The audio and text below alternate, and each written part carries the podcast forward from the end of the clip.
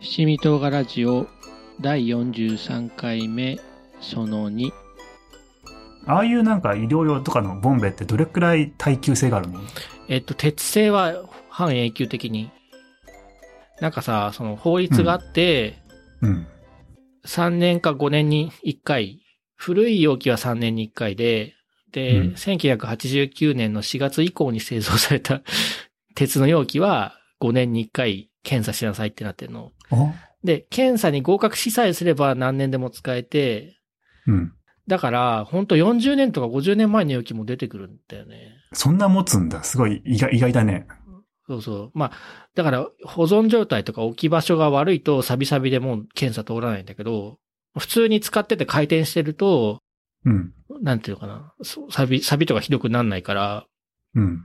うん、検査で通るんですけど、でもね、そうすると、要は4、50年前の容器が残ってるわけなのね。なるほど。で、む、昔のテクノロジーで作ると、その高い圧力に対して耐えるためには、あの、鉄を厚くつくしないといけなかったのね。ボンベの厚みを。うーん。そうすると当然重いんだよね。うんうん。肉厚が重いか、厚いから。だから古いボンベは長く使えるんだけど、今度その重いから、こう運ぶときにトラックの燃費が悪くなるとか、ああ。そういう問題もあって、やっぱ軽い方がやっぱハンドリング、扱いもやりやすいし、うん。うん。ということで、なんかど、よしあしだなと思うんだよね。なんか永遠に使えるのも。まあね、まあ、その、丈夫で長持ちできるから、ね、ちゃんとメンテナンスして使い続けた方がいいのか、それとも、でもね、重いから人間のなんか運ぶ時のなんか力もいりそうだし、なんかそのトラックとかにも負荷かけるんだったら、それはそれでトータルで見ると実は環境には負荷かけてるのかもしれないですよね。そうそうそう。うん。で、あと、要は永久に買い替えられない家電みたいなもんでさ、あ、逆にね。うん、機能がさ、向上しないわけよ。昔古いもんずっと使えるっていうことは。確かに。 30年、4いや、50年とか60年前に、その、できたさ、その、スタンダードがあるわけです。その、うん。充填する圧力が150気圧っていうのが標準なんだけどう、ん。でもさ、今の技術からしたら、もっと上の圧力いけると思うんだよね。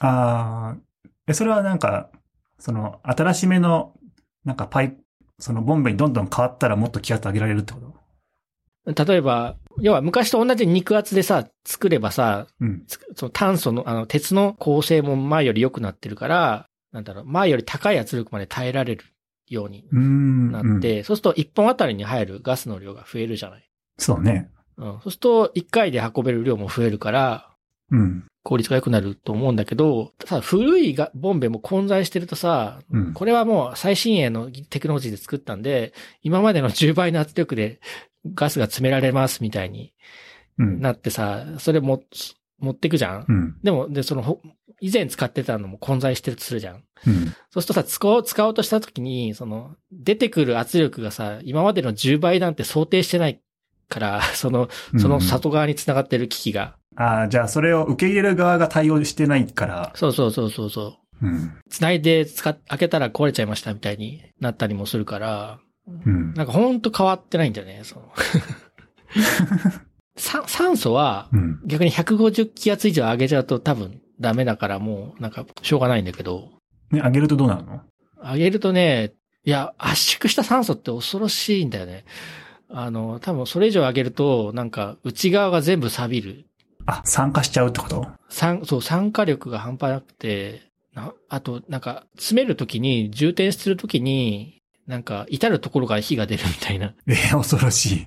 ボンベとバルブをつなぐところにさ、そのシールテープって言って、その密着度を上げるためにそのシールテープを巻いて、で、ねじ込んでいくのよ。うんうん。で、ねじ込んで、その、お互いのネジがそのテーパーって言って、あの、すり鉢状になってるから、締めれば締めるほどさ、もうきつくなってくのね。うん。だからそれによって漏れないようにしてるんだけど、例えばその、そのシールテープなんかが、普通はライター近づけたって燃えない素材なんだけど、うん。酸素がなんか200気圧とか300気圧ある環境下だと一瞬で燃えるの。火種がなくなくても。っおおていうのもあるから、いやなんか、これもっと高圧にできないのかなと思ったんだよね、昔。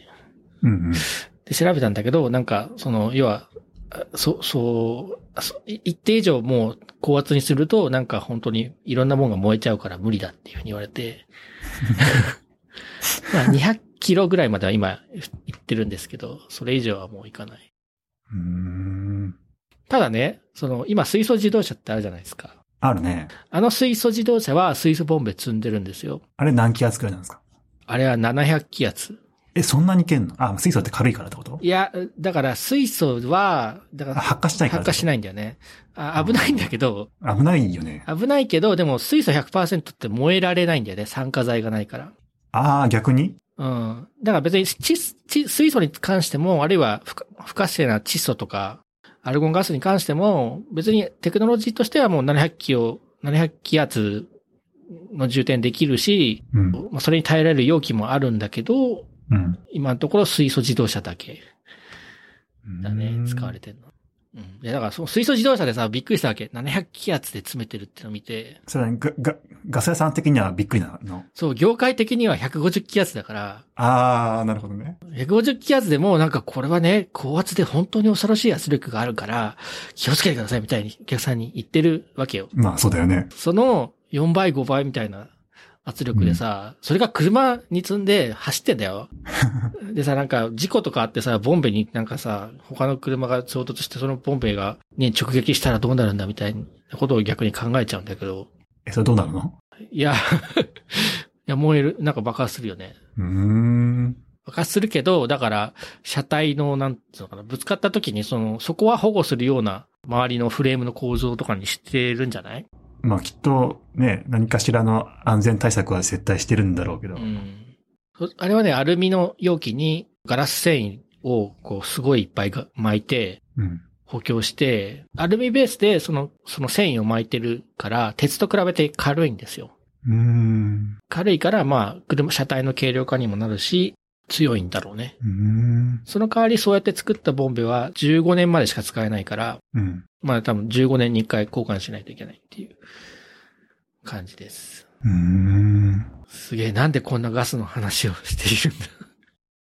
いやいや、ガスの話楽しいじゃないですか。なんかその、水素ガスの、なんかその、700気圧がなんかアルミっていうのを聞いてうん。思い出したのが、なんかあの、LNG とかうんうん。のタンクもなんかアルミ製みたいな、どこの LNG? あの、LNG 船とかの船の、あれアルミなんですか確か、鉄じゃないのええ違ったかないやなんか、ある、いや、要はすごく大きいんじゃないそれ LNG 線のタンクとかって。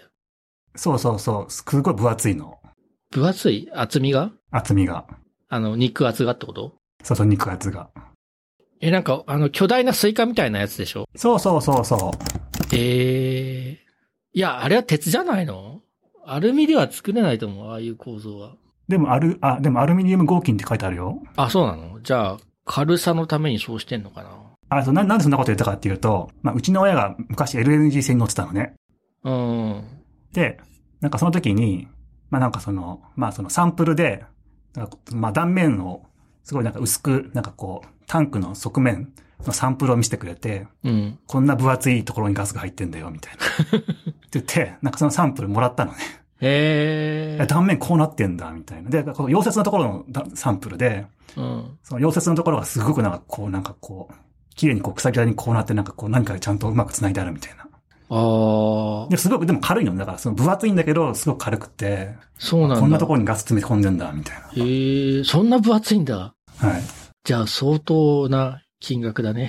なんていうか、材料費としては。そう。ね、きっと。ええ鉄はさ、結構しなるというか曲がるから、うん。その球形にさ、成形しやすいと思うんだけど、アルミって曲がらないと思うんだよね、あんまり。あ、そうなんだ。うん。ま、曲げようとするとなんか、ボキ、ボキっていいきそうじゃないすまあ、そうね。行くか、なんかこう、一回曲げるけど戻っちゃうっていう、なんかイメージがあるな。あーそうなんだ。だから多分熱を一回かけて、曲げないと戻ってきちゃうんじゃないかな。うーんっ。て、ちょっとごめん、適当なこと言ってるかもしれないから、あれですけど、へえ。やっぱ軽量化のためなのかな、じゃあ。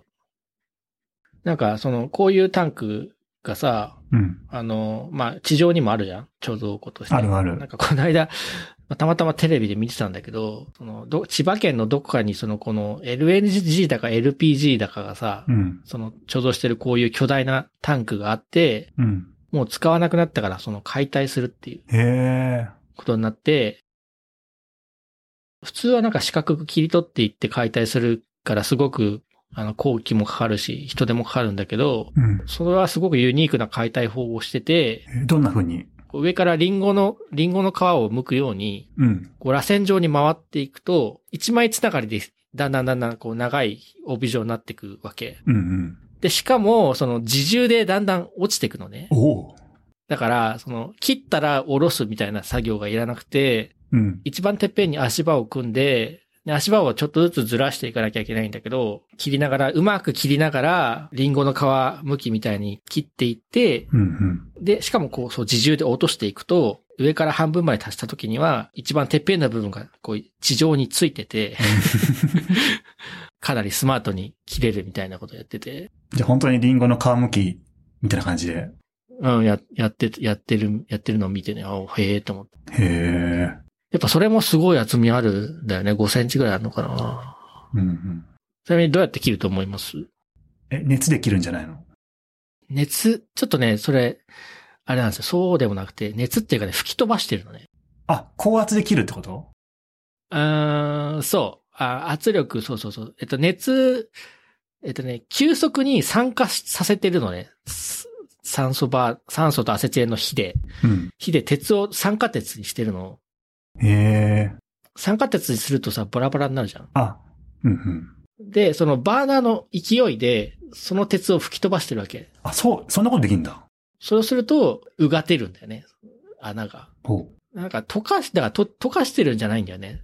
じゃあ、も、もろくして吹き飛ばすみたいな感じそうそうそう。だからね、その炎で、あの、おで、その酸化鉄を作ると同時に、うん。そ、の、すごいこう勢いでこう酸素を送り込んでるのうん。を、その酸素はその燃焼のためもあるんだけど、せ錆を吹き飛ばすためっていう意味合いもあって、それで切れ、切れるってことそうそう、それでそう切ってんだよね。へえ。すごいな。だからきちょっと切るとは違うよね。なん、なんていうか。じゃあ、穴を穴を開けて吹き飛ばす。そうそうそう。そうだから、単純にその、炎を燃焼させるための酸素が必要なんだと思ってたら、うん。そうじゃなくて、その吹き飛ばすための、その風、強い圧力、風圧が必要なんだっていうのが分かって、へえって思いました。うーいん。やー、嬉しいな。なんか、こういうのさ、聞いてくれないとさ、 うん。自分からはい知らや、ない。だってそういうの、しかも聞く機会な いよね、なかなか。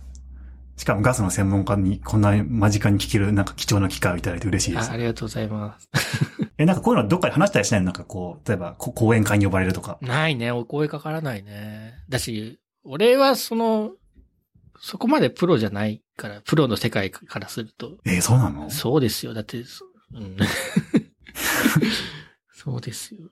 プロは本当もっと、もっともっと、だって現場の最前線にいるから、うん。ただまあ理屈は分かってなかったりもするだろうね。なんていうか、うん、うん。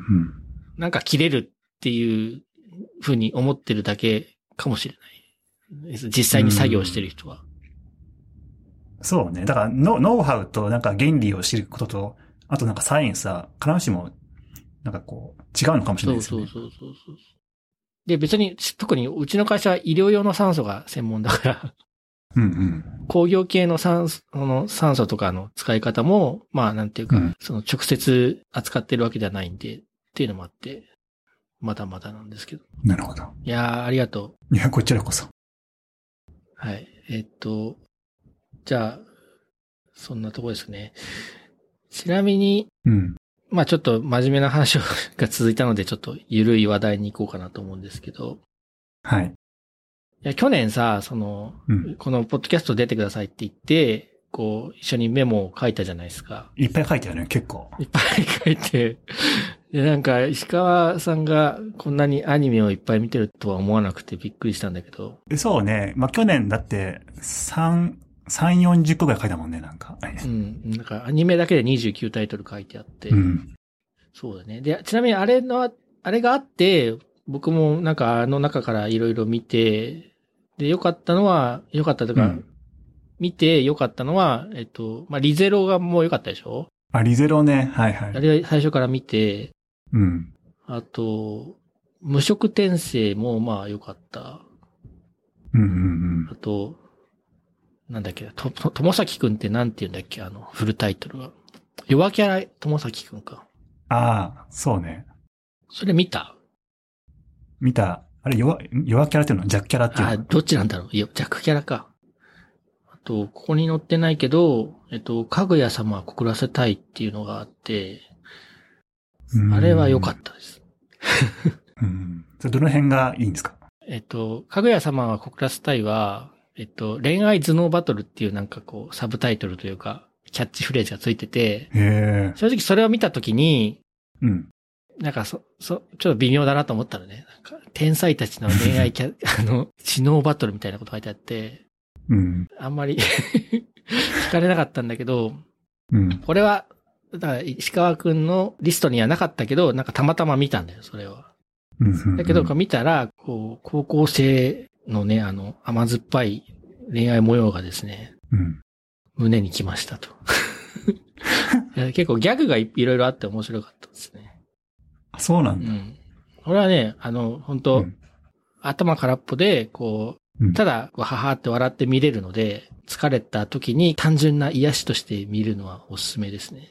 じゃあ、その副タイトルにあった頭脳バトルはどの辺にあ頭脳が入ってくいるや、のなんか、ほんとしょうもない頭脳バトルをしてるから、そこが良かった。あ、そうなんだな。んか、小じゃ、小賢しい頭脳バトルだったら嫌なんだけどさ、うん。心の読み合いをしてるわけ。で、お互いプライドが高いから、うん。なんていうか、こういうことを言ったら、こいつはこう思って、なんか、勝ち誇ったポーズを取られるから、そこを迂回するためにこう言おうみたいなさ、やつをひたすらお互いにやってるわけよ。うん。相手の2手3手先読むのを、読んで読んで読んでみたいなことをしていて、うん。で、その読み方がなんか独特っていうか、ギャグなのね。あ、そうな のそうなんだ。だから、ね、相手の心を読んで、しかも1手ぐらいだったら読めるかもしれないけど、そのうん。 2手、2手3手ぐらいさ、読むとさ、もう絶対、推論に推論を重ねていくからわけわかんなくなるじゃん。うん。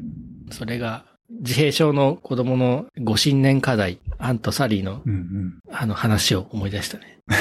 え、その、なんか物語的な、こうお互いに何ても先を読み合って、どうなる感じなのえ、えっと、要はだから、かぐや様を告らせたいっていうのは、要は相手に告白させたいって意味で、うんうん。で、おた、どっちもなんかその、学園のなんかトップにいるのね。片や生徒会長で、片やそのなんか超お金持ちの家のご令嬢で副会長なわけよ。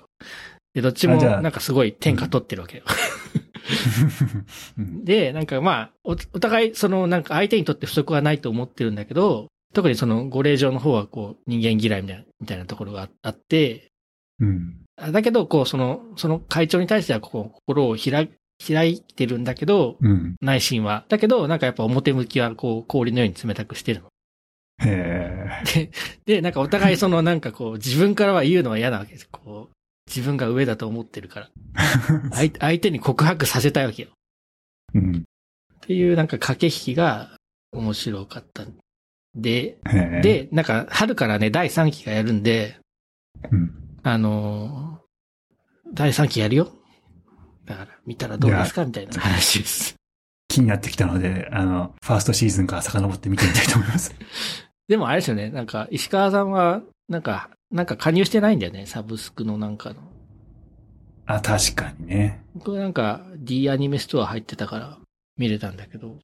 まあ、じゃあ、それを、なんか、一気見するときだけ、どっかに、 サブスクでああ、それいいかもしれな入い。って、ガッて見てみたいな。で、なんか、ずっとなんか、その、入りっぱなしにすると、なんか、どんどん再現だけ見るんじゃないかっていう恐れがありまして、ああ、まあね。でもネットフリックスとかも、なんか、面白い作品が多分ありすぎるから、うん。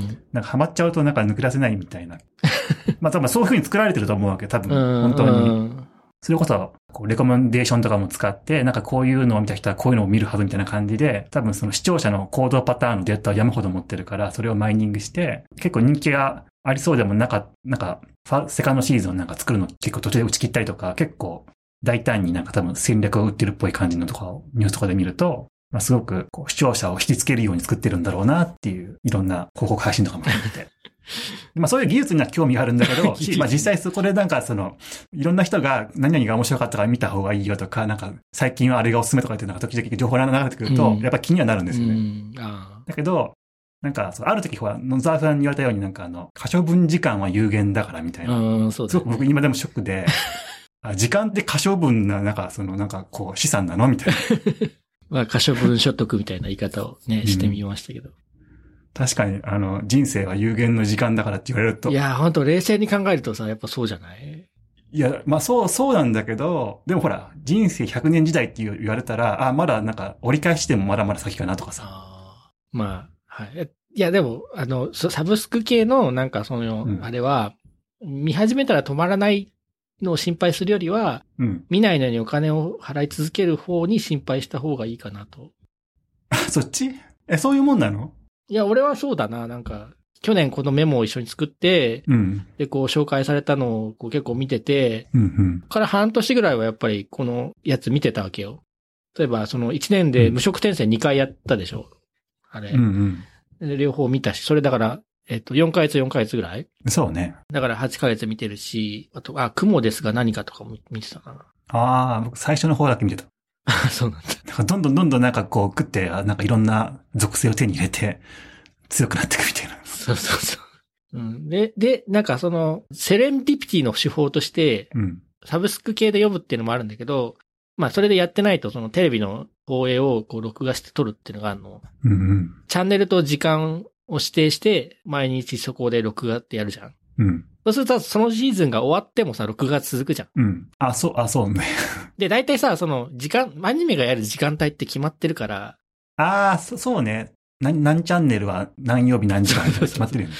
でまあ、深夜帯どの番組でも大体アニメやってると思うんだけど、うん。そうすると、なんか、シーズン終わったけど、別のアニメが録画されてるみたいな状態になって、で、それで結構なんかね、あ、終わったから違う番、アニメ始まっちゃったな、みたいな、消そうかなって思って、ちょっと見たりすると、あ、面白いってなっちゃって見ちゃったりするわけ。うん。それセレンディピティなわけよ。あ、そうだね。だって自分ではよよ予定して撮ってるわけじゃないんそでしょうそうそうそうそう。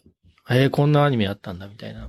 うん。で、それで、なんか、かぐや様が入ってて、で、見たんだよね。そうなんだ。そうさ、それはセレンディピティの賜物というか。え、いいじゃん。だったらテレビでもそうやって、こう、よ予期せぬ作品に巡り会えるチャンスはの残しとけばず っと。で、ああ の、ハードディスクレコーダーのあの、あれが、容量がいっぱい問題もありますので。ああ。いや、なんかそれは適度に消すか、あのか、その、どっかに書き出してそうそうだ、減らすみたいな。消して、うん。だただ、あんまりその、その手法や、それ、その手法をやるってことは結局全部録画するってことになるじゃん。うんうんその、その時間帯にやってるアニメを。それはそれでやっぱりなんか、セレンディピティの順とか落ちるから。たまたま録画されてて、で、見てつまんなかったら、もうそのシーズンの録画終了みたいな感じにしてなるほどね。るんで、うん。で、なんかもうちょっと半年ぐらい見てないな、アニメな。あ、でもね、わかります。なんかね、結構固めて見るとき、うん。で、結構なんか、特定のシーズンになんかこう、新作で面白そうなのをいくつか見始めて、多分そのシーズンが終わるまで結構ずーっと一生懸命追いかけるパターンと、うん。なんかその後なんか突然なんか糸が切れたようになんかアニメを全然見なくなるシーズンがずーっとあって、で、またなんかこうなんかのきっかけで、なんか今度こんなのやるらしいとか、なんかこれが面白いとか評判聞くとちょっと気になって見ちゃって、また見始めてみたいな。あ、波がね、波というか、そうそう、すごい波が。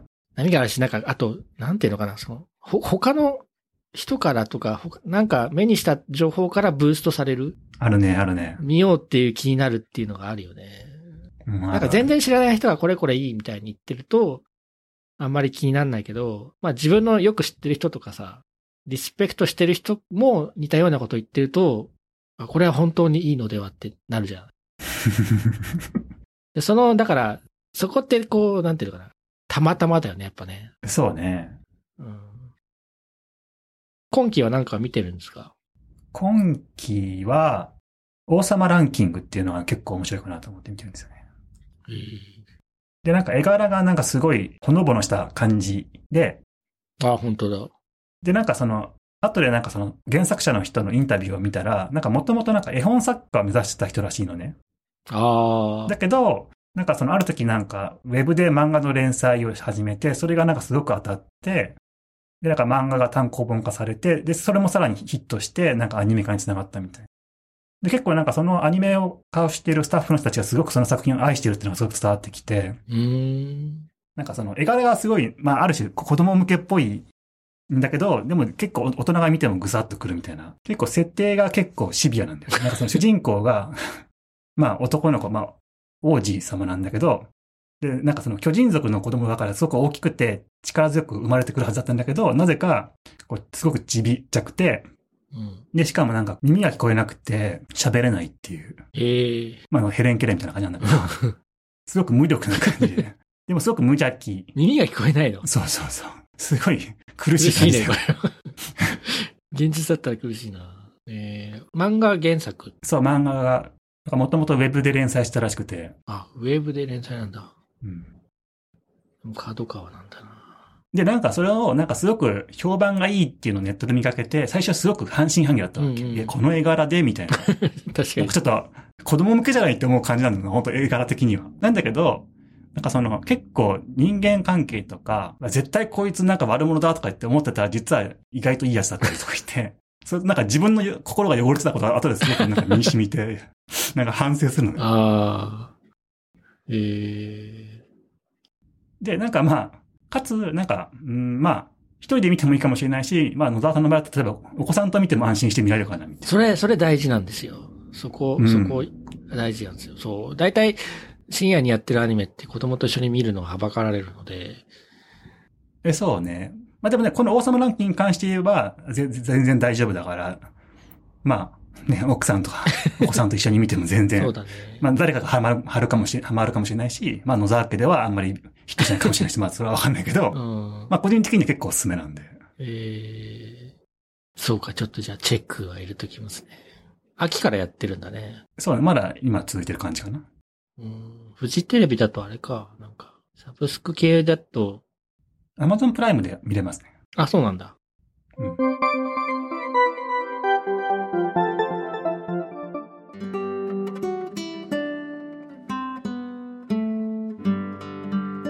七味唐辛ラジオ第43回その2でしたその3に続きます